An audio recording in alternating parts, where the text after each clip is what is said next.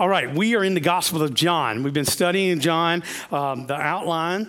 If you pull it out, it has the scripture on it, and you can follow right along. We are on message 14. I wanted to ask you are you still committed to John with me?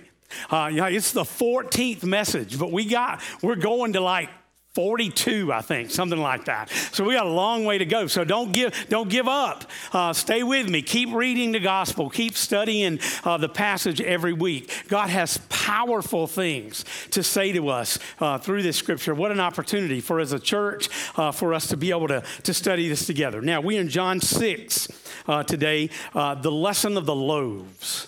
Uh, this is the feeding of the 5,000 from John 6, uh, 1 through 15. Uh, besides the miraculous resurrection of Jesus, there's really only one miracle of Jesus Christ recorded in all four of the Gospels Matthew, Mark, Luke, and John. And it's the feeding of the 5,000. And so today we look at this incredible miracle. Obviously, if God has all four gospel writers record it, Let's not miss it. Uh, it deserves our, our full attention. So, this miracle proclaims that Jesus meets our basic needs. Jesus sits down at a well with a woman and he says, uh, I am living water. He divides some loaves and fishes and he says, I am the bread of life. Bread and water, basic, simple things, but Jesus meets those needs. Jesus is willing to do that. Jesus wants to do that. He is able uh, to meet uh, our needs. Now, now, when you think about God in your life, uh, maybe you wonder, with all the needs that you have, all the circumstances that happen in your life, maybe you would question, I wonder how God feels about this. How is God, what is his level of interest in what's going on in my life? Don't you feel like that sometimes? That oh yeah god's god's interested in tom but mandy thinks oh he probably doesn't really care about what's going on with me. You know we're like that. Uh, we have that, that kind of spiritual esteem that makes us feel like we wonder if god really uh, cares about us. What we learn from the scriptures is that god cares about the needs that are going on around us. You notice how god acts toward people. Um, you know some some in the bible that we see were hypocritical or basically insincere kind of cold cold and aloof from God. Um, that, that's, what they, that's what they got from Christ. But if we come to Him hungry, we come to seek his mercy. Uh, he comes and finds us with generosity and kindness. To the frightened, he's friendly. And to the poor in spirit, he's forgiving. To the ignorant, he's considerate. To the weak, he's gentle. To the stranger, he's hospitable. This is our God. You know him, right? He's the creator, the all knowing, all present, all powerful, omniscient God of the universe. God who has power to create anything from nothing. God who has the power to deliver. He has creative power beyond our comprehension. God speaks and things happen. His resurrection power is immeasurably great. His power sustains the world. He has power over death. And the Bible says no one can challenge what God does. He reveals himself as the Almighty God. God is everywhere, and not one of us can escape him. There is no task too big or too small from him. You cannot hide from him. God controls time and see. You, you, you with me, right? You're not just falling asleep, right? God can uh, powerfully delivers his people throughout time. God has dominion over the affairs of people. This God, our God, he controls nature for his own purposes. He chooses us to be able to be made in the likeness of Christ. He has an eternal purpose that he offers his wisdom. He raises and removes rulers. He has a plan for his people and he will carry it out. He chooses people to save and to purify. He is the sovereign Lord who has dominion over all things. His holiness is unique. His holiness is the standard for believers' behavior. His presence is, is pure. No one else is like him. He is the truth. He follows through in his promises. His words are true and he is completely righteous. God's word is truth. He is full of grace and mercy. He guides believers into all truth, and we find true freedom in him because he is the truth. He is righteousness absolute. He rules in righteousness. He, he's righteous in everything that he does. All of his ways. God alone is the judge, and he judges all people with justice. He loves, he preserves his people. He loves his people. He is faithful to us. Nothing can separate us from his love. To the enemies and to the wicked, he comes to all of us. He forgives us of our sins when we sincerely confess them. God who listens to us, our cries for mercy, mercy to sinners. God cares. He knows he deserves to be filled with praise and glory. God never changes. He is consistent throughout all time. God is good all the time. He doesn't lie. He is true to his word. He is never ending. And throughout all the universe, things will change, but God will never change. This is our God.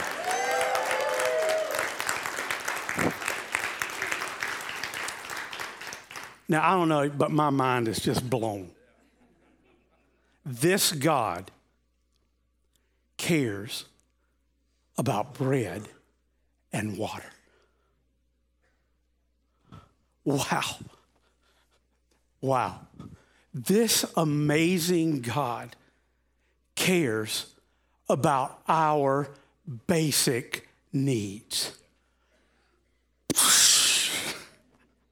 Right? I, I thought it, something would have happened. I mean, you just think, see, we, we take this majestic, awesome, and we just take him for granted, man. We've been going to church way too long. But man, he is the almighty, omniscient, ever present God, all powerful. And he cares about your basic needs. Whew, we get to go home right now, man. Jeez. That's what this, that's what this is about right here. Look at the scripture uh, as we look at this together. Um, he says, this story. Uh, sometime after this, Jesus crossed over to the far shore of the Sea of Galilee, that is the Sea of Tiberias. And a great crowd of people followed him because they saw the signs he had performed by healing the sick. Then Jesus went up on a mountainside and sat down with his disciples. The Jewish Passover uh, was near. Now, what, what, what you notice right here is that uh, immediately you see that the Bible gives us kind of a context. Uh, this is the story of the feeding of the 5,000. Now, other gospels like Luke and Mark, to some extent, they like to be chronological. And so if you want to if you want to know all that happened from the healing of the man by the pool of Bethesda to this healing right here, you have to look at Luke. Uh, you can see it in um, in Luke 6 uh, through 9 or in Mark uh, 3 through 6, and you can kind of see other things that were happening. But that's not really what John's purpose is. John's purpose is to show us signs. And so he gives us these ideas about the Sea of Galilee and the great crowd that was following him and the signs that Jesus was doing. They're on this, they're near this mountainside, and he sits down with the disciples, and he tells us that the Jewish Passover feast is near. So he's kind of giving us like the setting, kind of the background of what's happening happening here. Now, notice uh, some of the things that we can know from multiple gospels about what's happening in this, this moment. Uh, First, the disciples get in the, into this boat and they cross over to the other side. Uh, they're tired, they're worn out, they've been involved in doing some preaching, uh, we're told. And Jesus is facing some things. In another gospel, we find out that they just heard that John the Baptist had been murdered, he had been beheaded. And so John the Baptist was Jesus' cousin. You know, he's overwhelmed uh, by that loss and he's tired from all the things that he's been doing with the people. And so um, we recognize they're, going, they're trying to get away. They're trying to, uh, and so then in the end, it tells us that the Passover feast is happening. Remember, I told you it just multiplies by about five times or more um, what is happening there. So people are gathering, there are lots of people around, and they come to this place at the Sea of Galilee. And so um, now notice, now the Sea of Galilee, if you've ever seen it, you, you can see across the Sea of Galilee from one side to the other. Like it's not like the ocean. Uh, it's like a big lake. Uh, so if Jesus was in a boat out in the middle, people would have been able to see him and know that that was, if they had some idea that that was him. So you notice what ha- what's happening. People are on one side and they realize Jesus is going to the other side. So what they do? They walked around the lake because he might do something great over there. He's going to do some teaching. Maybe we would see a miracle. And can't you imagine? They're picking up people as they go. You know, they're gathering, for, and so they're going to be there on this other side uh, of, the, of, the, of the lake there. Now, chapter 6, verse 5. Says, When Jesus looked up and saw a great crowd coming toward him, uh, I wonder if he went, but he didn't push him aside. He said, to Philip, Where shall we buy bread for these people to eat? He asked this only to test him, for he had already had in mind what he was going to do. Philip answered him, It would take more than half a year's wages to buy enough bread for each one to have a bite. Wow. Uh, so, what's happening here is that you have this powerful miracle that is happening, and this powerful miracle began as an unwelcome interruption. An unwelcome interruption. Uh, you know, we all have interruptions in our life, and this story reminds us that sometimes interruptions are appointments with God. You know, it's one of the principles of my life. My life is pretty much interruptions. Uh, but I've decided a long time ago that most, if not all of those, are appointments sent by God uh, to us. It's a great way to think about. It's one of the lessons of this. Uh, the Bible over and over again tells us um, things like that of how this miracle works. Now, uh, the key to understanding this miracle is to look for the lesson in the loaves. What is the lesson here in the feeding of the 5,000? So I'll give you several. Number one, the, the first one is uh, we'll call this the yardstick lesson. The yardstick lesson. Now, that is asking the question of how, how are we going to measure things? This miracle teaches us not to measure our problems or our challenges according to our own ability. Am I going to measure what is happening in my life by my ability or by God's ability? Jesus sees everybody walking and he's going to spend some time teaching there. And so he sees this great crowd and he looks over at Philip, Philip, one of Jesus' disciples, and he says, Where are we going to buy bread for these people to eat?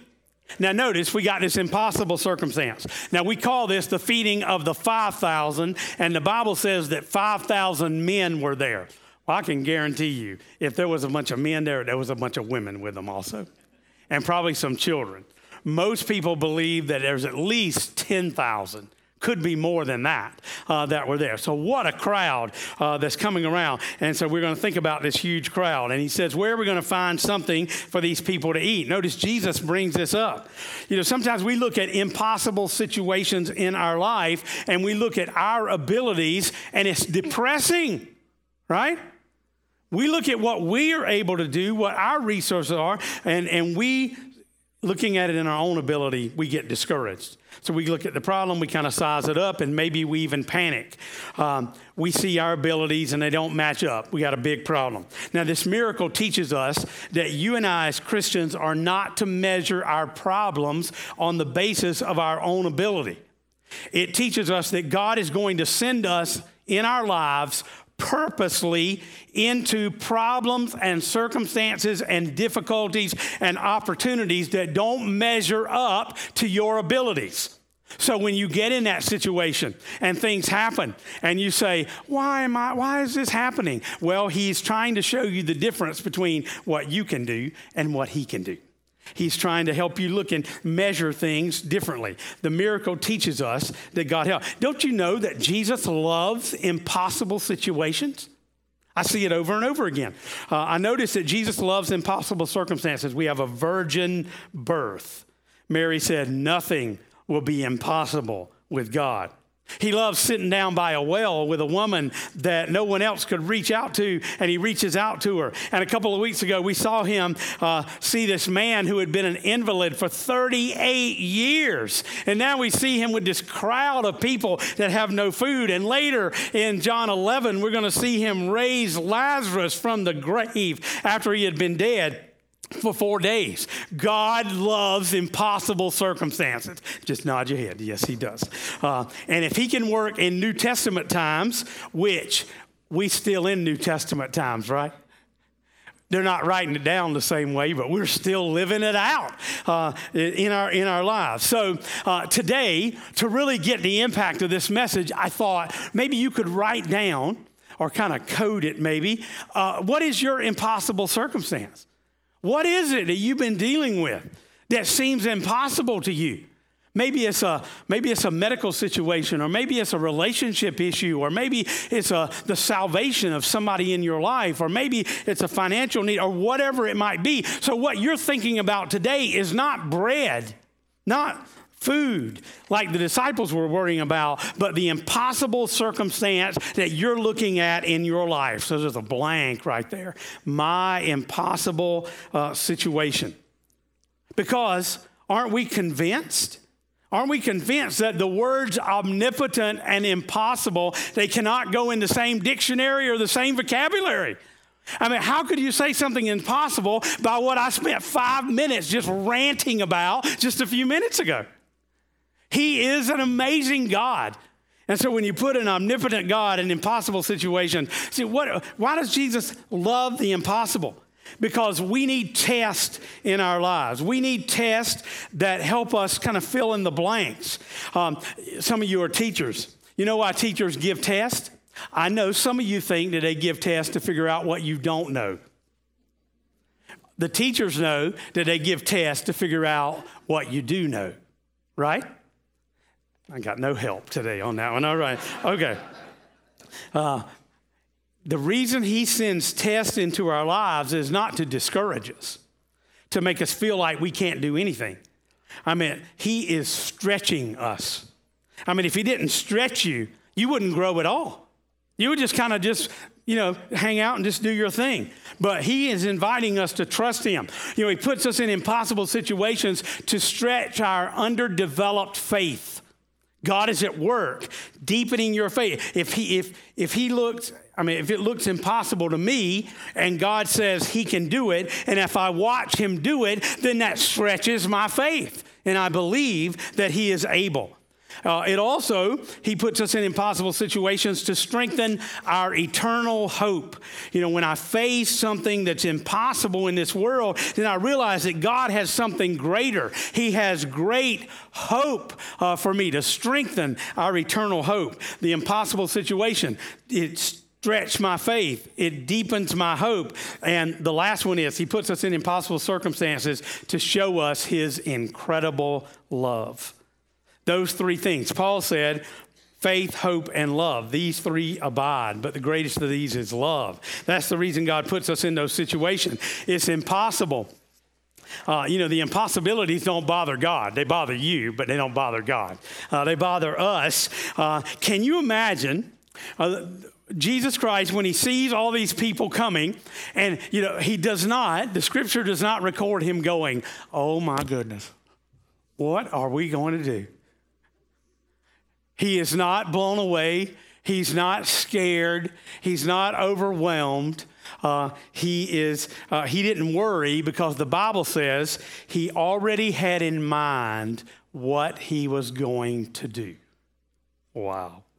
You know, when God puts you in an impossible circumstance, He already has in mind what He's going to do. He puts us to the test. Notice that Jesus allowed these disciples to kind of struggle with it for a few moments. He didn't say, okay, I'm going to, I'm going to, you know, he could have made it out of nothing, couldn't he? Uh, he could have just done it any way he wanted to. But he decided that he would involve Philip, first of all. Philip, where should we buy enough bread for these people? Uh, and he doesn't give him the answer right away, he causes him to struggle with it. You know, he lets you and I do that as well. I know you hate that about him, but he stretches you by causing you to struggle. He's wondering what is your mindset as you face impossible circumstances. Where should we buy peop- uh, food for these people? He asked to test him. What's Philip's answer? Philip's answer was, uh, more than a half a year wages. Some translate it eight months' wages wouldn't be enough to buy enough bread for each of these to have a bite. Now, notice Jesus asked one question and Philip answered a different question. That is so like us, isn't it? Jesus asked the question, and Philip doesn't answer his question. He comes up with a doubtful, excuse filled uh, question. Jesus says, Where are we going to buy bread? Where are we going to get enough for these people? And Philip's answer is, How much would it cost to buy that bread? He doesn't answer the question. Uh, you know what the right answer is? This is so exciting. You know what he should have said? Philip should have said, Well, I was in Cana when they ran out of wine. So I bet the right answer is you, Jesus. I bet you're going to do something about this. That would have been the great answer when I know I saw you when we were same place when we were at Cana and that boy was sick and about to die and he was 20 miles away and you heal. I mean, if you can do that, you can certainly take care of these people. That would have been the right answer, wouldn't it? I'm trying to help you here, uh, thinking about the right answer. Philip says, There are no stores around here. I mean, they didn't build a McDonald's here yet. I mean, come on. Where is Casey's when you need it? I mean, good grief. Uh, there's no place around here like that. But instead, Philip says, I have no idea. We don't have enough money. We can't do it. That ever happened to you? God asks you a tough question and you give him an excuse filled question or answer? You know, when God asks you a tough question, maybe the answer might be in the question itself. It's not what store are we going to buy it at, but who's going to provide this for us? Where are we going to go? You know, God asked Moses and Abraham and Paul uh, tough questions. And many times uh, he asks us tough questions. Maybe he asks you a tough question as a parent or a tough question about a relationship that you're in or about a call to ministry or a work that God wants to do uh, through you. Um, but we have to understand what Jesus is asking. Jesus, uh, we start worrying about what it's going to cost. How are we going to do that? Where am I going to live? What's going to happen with that? What, how, how, and, and, we get all panicky. And, and Jesus just said, This is where faith starts. I want you to trust me. You know, when you and I learn the question, learn this lesson about how to measure things, it dramatically lowers the stress of your life. Come on. It, it, reduces the anxiety. If I can stop looking at my circumstances in relationship to my own abilities, if there's something that I'm worried about and I'm thinking about it every day and every night, am I measuring it by my abilities alone? If that's where you are, that's a source of anxiety. We're not built to handle things like that in our own abilities. So, in, the, in this parable, we, we see it happening that he's uh, asking them these questions. Now, John 6, verse 8 and 9. Story goes on. Another of his disciples, here's the second one, Andrew, Simon Peter's brother, spoke up. Here is a boy with five small barley loaves and two small fish. But how far will they go among so many? Lesson number two. The lesson we learn here from Andrew is the lesson of the scales. We had the lesson of the yardstick. How do we measure? The lesson of the scales is how do we weigh things? How do we weigh the problems in our life? How do we weigh opportunities that are laid out before us? So, this story teaches us that little in the hands of Jesus becomes, somebody say it, much. Little is much when God is in it the feeding of the 5,000. Little in the hands of Jesus becomes much. It's interesting to think about Philip and Andrew here. They have two totally different perspectives about this problem, but they both decided it's impossible. Philip looks at the problem, he says it's impossible because it would take too much. It would take too much. We don't have enough money. We don't have enough wages. We couldn't buy even a bite for every person to eat. This would take too much. Andrew looks at the very same problem, and he's got this little boy with him, and he's got a lunch, and he says it's impossible because we have too little. One said it's too much. One said, it's too little. You know, you can look at every problem that you have from every human angle possible and still not see it God's way. I mean, a lot of times we say, uh, I, I, got a lot of human advice. I got the, uh, some different ideas here, and I look at it from all the different angles. But they looked at it from every angle that they could come up with, but they couldn't see what Jesus wanted to do. They forgot to look at it from God's angle. They forgot to look at it. Philip looked at the crowd. not at the Christ. Andrew looked at the loaves, but not at the Lord, and they both missed the lesson of the loaves. Andrew, very interesting guy here. Um, he's like us. I mean, he fell one sentence short, didn't he? One sentence short. I mean, he brings this boy to Jesus. Uh, he says, Here's a boy with five barley loaves and two small fish. You know, if he had just put a period right there, here's this boy. He's got a little lunch. Let's see what Jesus is going to do. But he doesn't say that. He says, How far could this go? How many could this feed? What good could happen from there? Uh, see, he's excusing God's power before he even gave God a chance to do anything. Come on. Kind of making excuses for it. You know, Jesus uh, sort of sets all that aside, and um, his miracle is going to give incredible answers to Philip, to Andrew, and to us. To both, uh, to one, he says, uh, too much. The other one says too little. Uh, to Philip, he says, to the one who thinks he has too much, it's going to take too much, he is clearly going to work this miracle, and he's saying, no need is too great for God. No need is too, would you just say that out loud? No need is too great for God. That's what he's trying to show Philip. Philip's just like you. You got that thing written on your little blank, or you're thinking something, some impossibility that happens in your life, and you think it is too big uh, for God. Um, Philip it learns there that nothing is too big for Jesus. And then he looks at Andrew, and there's the, the, uh, the other question. Uh, see, the, the, the, the, questions here are um, what have I decided is too big for God to accomplish? That was Philip's problem. That might be your problem.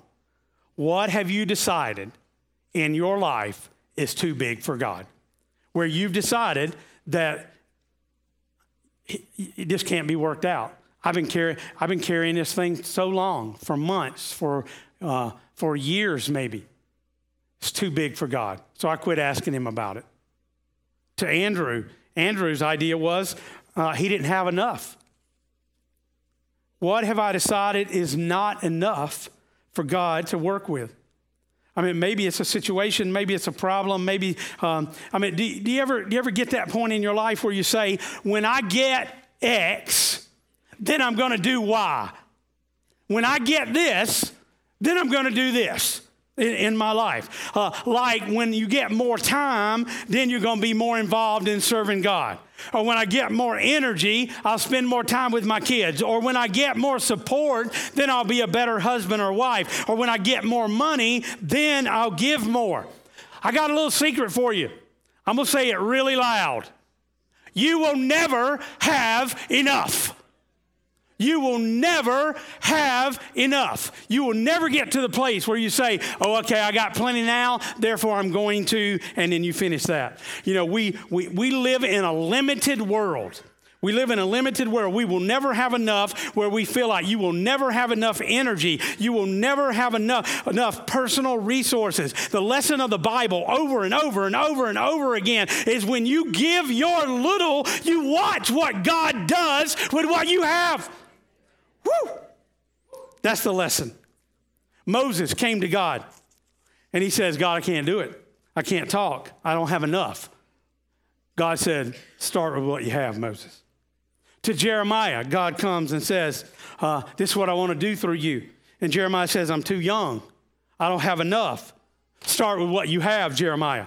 This little boy comes to Jesus with Andrew, and he says, I have five loaves and two fish.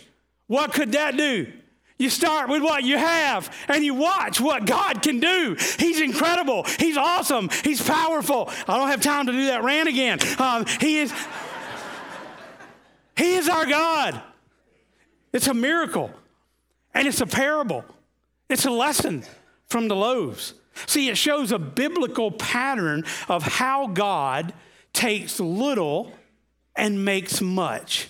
You have to understand the pattern how God works, how God thinks about things. Um, the, the story of Gideon is one of the patterns. The pattern of the life of Gideon is that he had this huge army, uh, and he had this army, and God said, cut it down, right?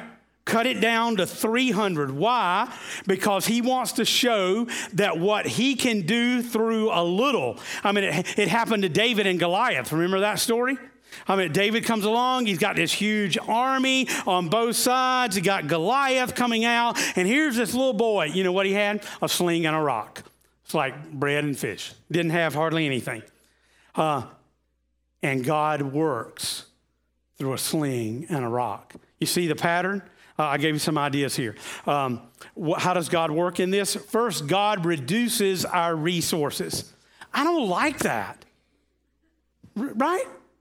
He reduces the resources because he's showing, I mean, it could be financial or energy or spirituality. He just reduces the, the resources. This little boy has a few fish, very little. God uses small beginnings. Why? Because he doesn't want you or anybody out there to mistake who did the miracle. He doesn't want you to take credit for it. He's not worried about how much you have in your bank account. He reduces it down so there's no doubt that God did it, that God did the miracle. He reduces the resources, He magnifies the need. Remember earlier when I said, uh, who came up with this idea to begin with? Who's the first one to mention the food? It's Jesus. Why didn't he just be quiet about it? You know, I think he could have just come up and said, Hey, I'm here to save the world. I'm here to die on a cross. Get your own lunch. right? I mean, you could surely handle that one, right? I mean, come on. But what does he do? He brings it up. Like he wants us to realize that he has this magnificent mission, but he cares about your basic needs. He magnifies the need. He goes around. I mean, Andrew hears what he said, and Andrew's walking around. He must have been right. Who's got some food? Who brought some lunch? I mean, they, they there was very little out there, and here he comes. Um, see, what has to happen in God's pattern here is that someone trusts God with the little that they have. Somebody has to trust God with the little that they have. Um, you know, sometimes people, I bet, I bet some people in the crowd laughed at five loaves and two fish, don't you? People laugh when you say, I'm going to trust God. And they'll say, You don't have enough. That, that's not going to happen. Why are you even praying about that miracle? But we recognize. I mean, I, I wonder if people didn't laugh at. him. I mean, he's got like He's got a few little sardine sandwiches. You know, it had to be just something, it had to be just something pitiful, right? And look what Jesus did. In case of this little boy, I wish I knew this boy's name, don't you? That, he's, one, he's on my list for heaven. You know, he might be running a fish shop or something. I don't know uh, when, he, when we get there. Uh, but that's how God works. He works through nameless people, unknown actions. He does great things through us when nobody's looking around or paying attention. He takes the little that we have nameless people, untold stories, all for the glory of God. I mean, someone who trusts God with what little that they have. And then the last God uses the little we have to show how great He is. He uses our little to show how awesome He is. He does not discard it, throw it to the side, push it away. He uses what he's given. That's the miraculous thing. You know, that little boy could not go home and say, Man, you won't believe what I did today. Woo. He knew that that lunch could not take care of this crowd. God used it. Last verse 10 says, Jesus said, Have the people sit down. There's plenty of grass in that place, and they sat down. About 5,000 men were there. Jesus took the loaves, gave thanks, and distributed to those who were seated as much as they wanted. As much as they wanted. He did the same with the fish. When they had when they had all had enough to eat, he said to his disciples, You remember we started with one bite, right? How could we get one enough, as much as they wanted? And then he said, Gather the pieces that are left over. Let nothing be wasted. So they gathered them and filled not one basket to give back to the boy. They filled 12 baskets with pieces of the five barley loaves left over by those who had eaten we sort of say, wow, right? Wow, wow. Those little fish Uh, th- this whole picture, ha- he has them sit down. Uh, it's a grassy hillside, probably in the springtime. The grass is all green. 5,000, probably at least 10,000. Uh, they're seated there, like gathering at a table. And, and now they're anticipating. Um, they're anticipating that God is going to do something here. Uh, you know, if you start to pray, you should anticipate that God is going to work. You know, if you're praying for it not, if you're praying for it to rain, you better roll your windows up, right? Right, we have a little faith. If you're uh, recognizing how how do you have this need met? How do we? Uh, how's this going to work out? You're anticipating that God is going. That's what faith. You know why we don't anticipate? We we think we might get disappointed. Right. I mean, if you hang around me, uh, I got over that, man. I got over that. I, you know, because there, there are times that I might be disappointed because I had a certain thing in mind that I wanted to happen. But He's going to teach me through that disappointment. But I'm certainly going to ask. You know, I'm not going to make up excuses about why God wouldn't do that. I'm not going to try to let him off the hook. I'm going to ask him because I want to not only anticipate it, but participate in it.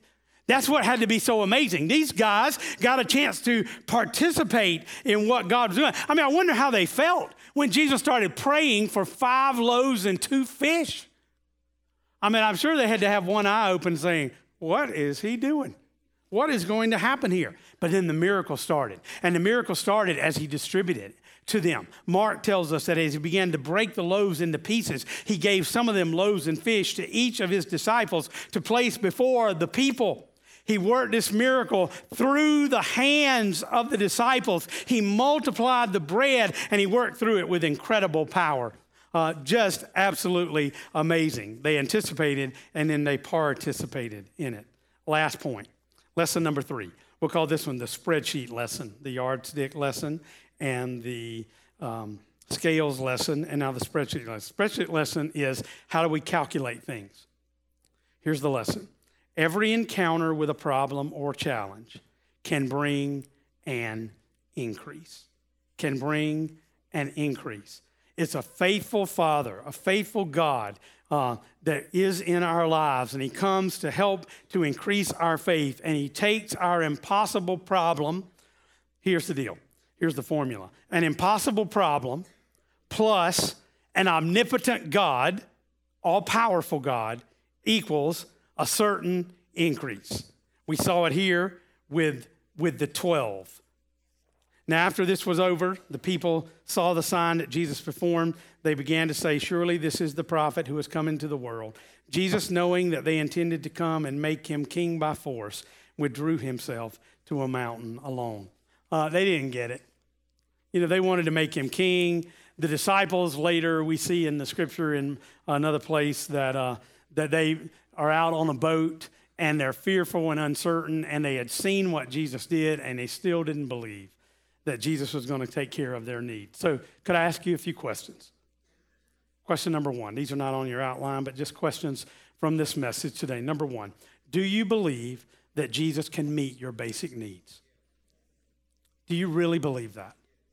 Secondly, do you allow Jesus to meet your basic needs? Do you allow it? That's a, that's a different question, isn't it?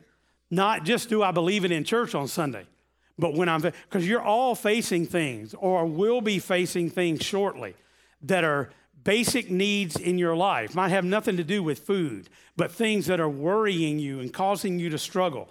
Uh, what have you decided? These were our two questions earlier. What have you decided is too big for God to accomplish in your life? What is happening that seems too big for Him to accomplish that? He's trying to stretch your faith. And what have you decided is not enough? What have you decided is not enough for God to work with? Because you, you see, all of us are encouraged to say, I will give Jesus what I have. I will give Jesus what I have. Help me. I will give Jesus what I have. Louder. I will give Jesus what I have. Now, listen to me. I'm not saying that we're simply talking about time. Should you give time your time to sure. How about money? See, if, if you guys were making a list in your mind, you might have thought, I will give all that I have to Jesus. You're thinking about my time and my service. And I'm not just talking about that. Whatever you got, give to Him. You know, sometimes you got to give Him that stuff you've been carrying around for a long time, those hurt feelings that you have. You give that to God and watch Him work you know, grief that we carry around, hardship, difficulties, whatever it all. I didn't want you just to think kind of the positive, the simple stuff, the hard stuff. He's asking you, will you give me that and watch me work? Somebody said one time, well, I don't have anything to give God. Well, I said, well, give him that. You give him whatever you have. And you say, I give all I have to Jesus. Say it again. I will give all I have to Jesus. I don't know how much longer I'm going to live. If I live one more year, that's 365. My plan is to live 40 more, so that's 20,600 days. I'd be 87. That's a good one. Um, it, would, it would be good for me to take the lesson of the loaves into the next 20,600 days that I never forget the Almighty God wants to meet my basic needs. He cares about all those things that you worry and struggle about. What if you lived all the rest of your days like that? See, you got to work on your vocabulary. You got to work on your thinking. You got to work on your reactions to the things that go on. Now, some of us, we get there eventually, right? Some of us, we kind of get there. I'm encouraging you to start there. That this is the message of the loaves. And he wants you and me to get it. Jesus, thank you. Thank you for what you've done for us today. I am so impacted by this lesson, and I pray that you would help us to apply it uh, to our life. We give you praise together and we thank you. Help us to be different when we leave here. In Jesus' name, amen. The reason I closed that way was um, would, you, would you be okay if we had uh, a short little conversation about things related to church, okay?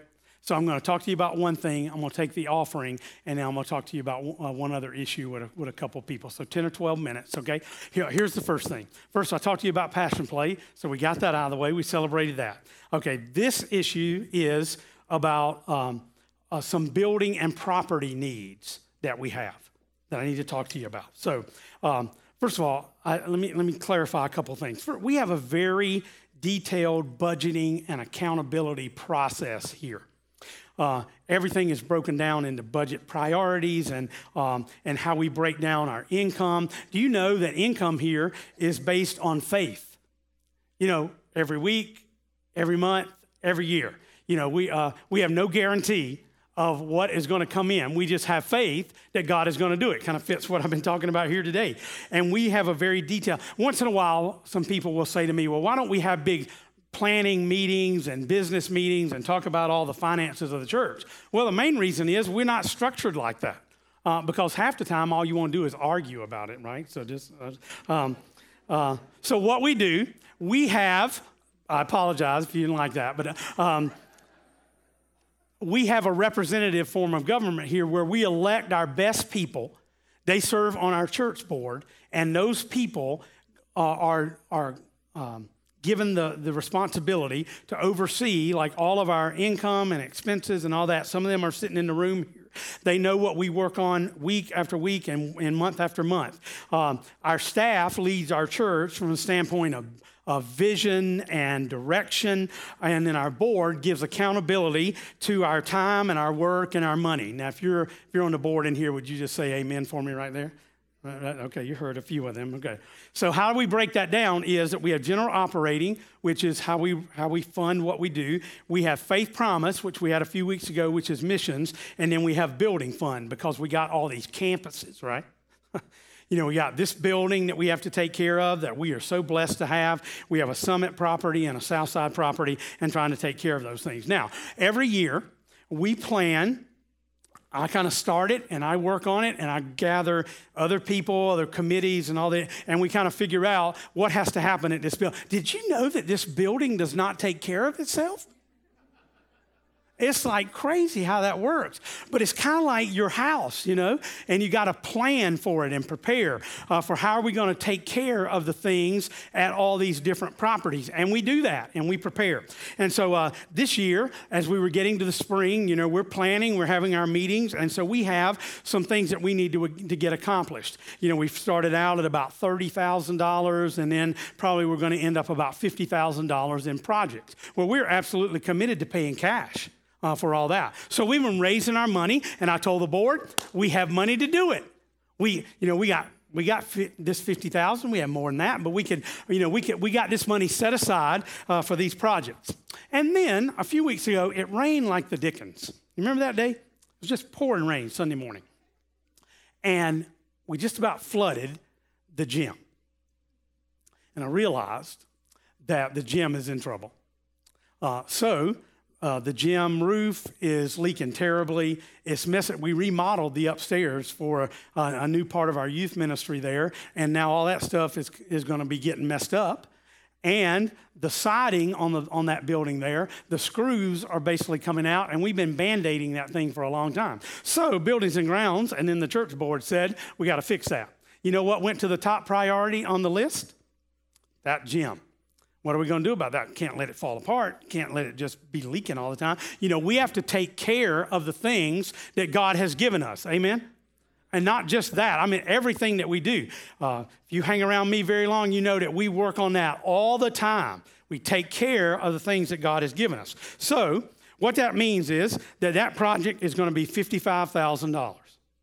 So, we went from 50 to 105 like overnight like that one started keeping me up. I had to think about the lesson of the loaves, all right? So, um, so uh, we went back and we looked at it and uh, realized that we probably had another 20,000 that we could invest in that would give us about 70,000 in cash to take care of $105,000.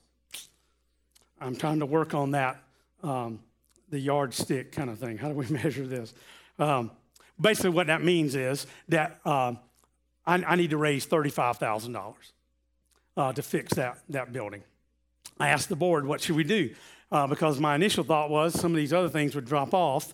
And then, you know, but those are priorities too. When, you know, I, I don't want all these other things to cause other problems as well. So I got to figure out how to do it. So, you know what they asked me to do?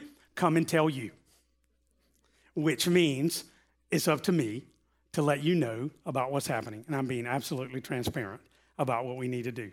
So I'm trying to raise $35,000 in the next month or two, maybe even quicker than that. Uh, you know, we're going to fix it either way, right? That 105 has to be taken care of. And so we're going to do it. You know what happens if we don't have it in those other categories that we need? If we don't raise it, means that we take it out of other ministry areas. So we lessen the kingdom impact that we could have in those areas because we have to take care of that. Am I making good sense to you? All right? You with me? You hadn't, you hadn't bolted out yet, so that's good. Um, so I'm asking you uh, to help me do that. You know, we could raise $35,000 uh, if 100 people gave $350. That's pretty good. Now, that if you can't give $350, everything matters, right? Little is much when God is in it but the combination of doing that together. So, uh, so me and Kim, we're giving the first two. So I have a check for $700 uh, to help us do that. Uh, do you think we can accomplish this? Okay, I want you to think about it, pray about it. Um, on, we're getting ready to take our offering, and I'm not trying to raise the 35 right now. I want you, but we're going to get it. I, know God is going to help us to do it. I believe that. Uh, I know that this is a neat. This, you know, I did everything I could to prepare us for where we needed to be, and then this happened. That happens at your house, right? You remember those tires you had to buy? Yeah, you don't. We don't always plan for all these different things, and that's the way it is in the church here. And so that's what we're trying to accomplish. So um, we're going to take our on the card that you have. You already filled out one side of that. There's information about uh, a variety of things there, ways that you can respond to the service today. I hope that you will. I give all that I have to Jesus. Uh, maybe you're willing to join me uh, in raising these funds there. There's a little blank there. Uh, maybe you're just going to pray about it for a week or so. Uh, but I'm thinking that over the next month or two months, maybe at least the, uh, through May and June, that we would raise this 35000 so we can fix this, this building. We already measured it, already got the exact kind of pricing so that I knew what I was talking about today. So it's not just hopeful. Uh, we're, we're, we're ready to go. We're ready to order the stuff and fix it and do all these other things that are there. So uh, I just want you uh, would you help me uh, as we pray about it? So, our ushers are going to come, and um, you can fill out that card, drop it in the offering basket there, uh, and just, just decide how you'd like to help us there. Can we pray about this just a second? Lord, thank you for what you've taught us today. I had in no intentions of this particular sermon fitting this particular need today, but that's how you work.